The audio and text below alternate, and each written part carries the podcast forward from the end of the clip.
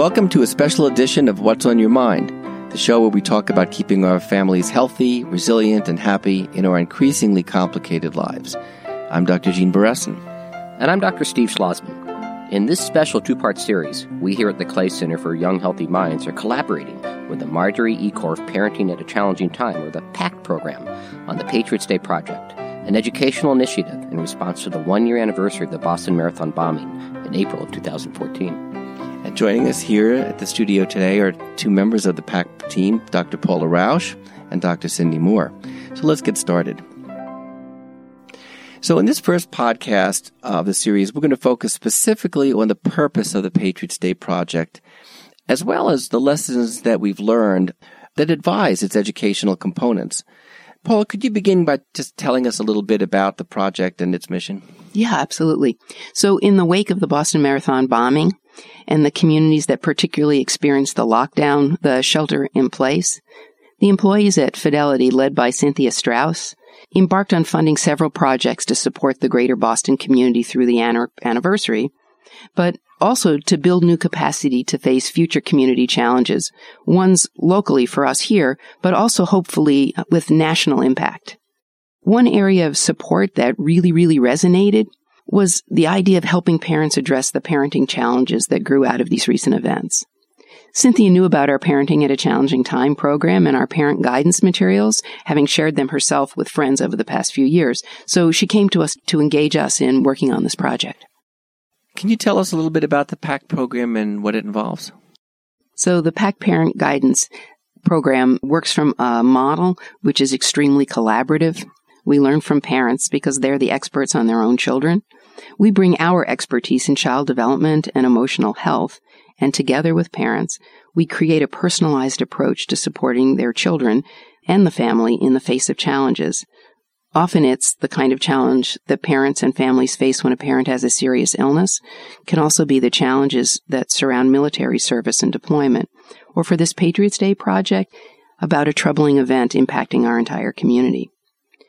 We really, really wanted to be able to share what we heard from parents. What we heard were their real experience, what their real experiences were, and what their concerns were, so that their voices would inform the resources we, that we would be creating and we would make available with you here at the Clay Center. Let's talk about the survey, Cindy. Um, what did the survey of parents, what was it designed to reveal? Well, we were curious about the ways that families had been affected by the marathon and the shelter in place and the kinds of support that parents provided to their children. We were also curious about the ways that families communicated about the events together and how they made sense of the events with their children.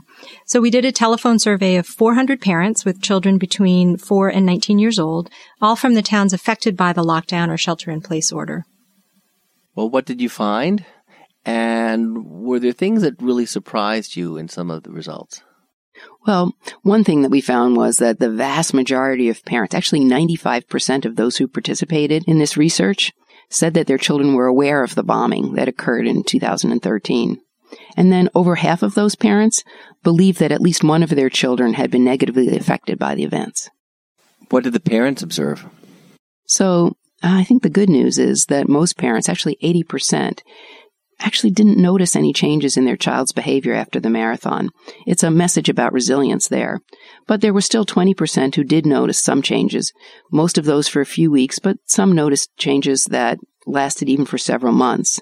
And the kinds of things they described were seeing that a child was more anxious or nervous, or that some children were avoiding certain kinds of situations or settings that made them worried. It was interesting too that the parents who felt uh, most affected themselves by the events or who experienced effects for longer periods of time, they were more likely to report both short and longer term effects on their children.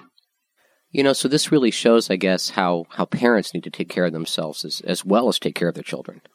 Right. And in particular, parents need to be aware of their emotions and worries or stress level, and then also aware of what helps them to manage those feelings. And then make time to do those things. So it could be exercise, it might be meditation or prayer, might be coffee with a friend.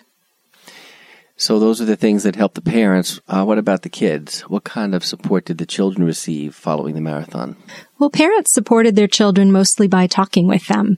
They would ask children what questions they had. They would share information as it seemed important. But it was interesting that parents talked less with their youngest children and their teenagers. We sort of speculate that parents didn't think their younger children were really aware of what was happening and that maybe they assumed teenagers were learning all that they needed from media.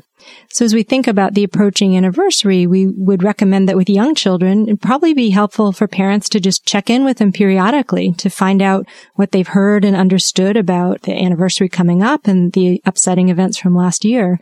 And also to think about just because teens are receiving lots and lots of information doesn't mean that they know how to make sense of it all.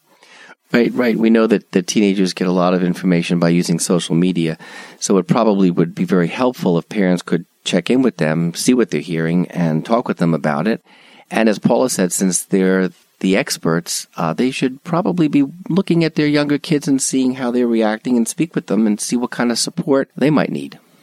It brings up this interesting point, though. You know, you, you talk about talking with your kids, giving them support, um, creating meaning. How, how do we make sense of this kind of tragedy? I mean, I think that's one of the hardest things. The question that parents often ask me. And so, what's the, the take home message for parents to give their kids? Well, it was striking to us how many parents seemed to be able to talk with children about the marathon in ways that also clarified or reflected their values. And there were a few common themes that parents shared with us in the survey. One was the idea that there is good in the world and in fact more good than bad. And they wanted children to understand that. Other parents had a different approach and talked about the idea that you know, bad things do happen. There are bad people in the world, but there are things we can learn or do to increase our safety. Um, we can be cautious of our surroundings and aware of our surroundings, and we can think and plan about how to prepare for bad things. And then another group of parents talked about the idea that in times of crisis, good people really will come together and help and support and protect each other during those difficult times. And that that was a way they found some meaning in, in these events. Makes sense. Yeah, and you know, uh, your results were based on the responses to the Boston Marathon, but Paula, I wonder if some of the lessons that you learned could be generalized to situations that parents find themselves in, or uh, personally, or in a community uh, wide challenge. Absolutely. I, I think a community crisis or a family challenge they're all opportunities for families to model for their children uh, how to cope in the face of adversity.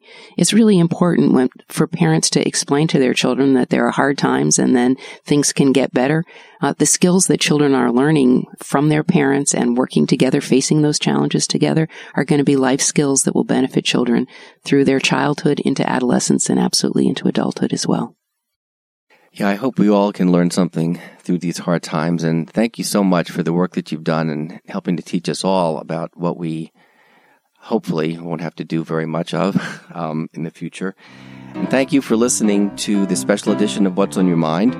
For more information about the Patriots Day project, you can visit the MGH PACT program at mghpact.org or the MGH Clay Center at pathstodream.org, where you can find additional resources uh, that parents can have to support themselves in uh, community wide challenges.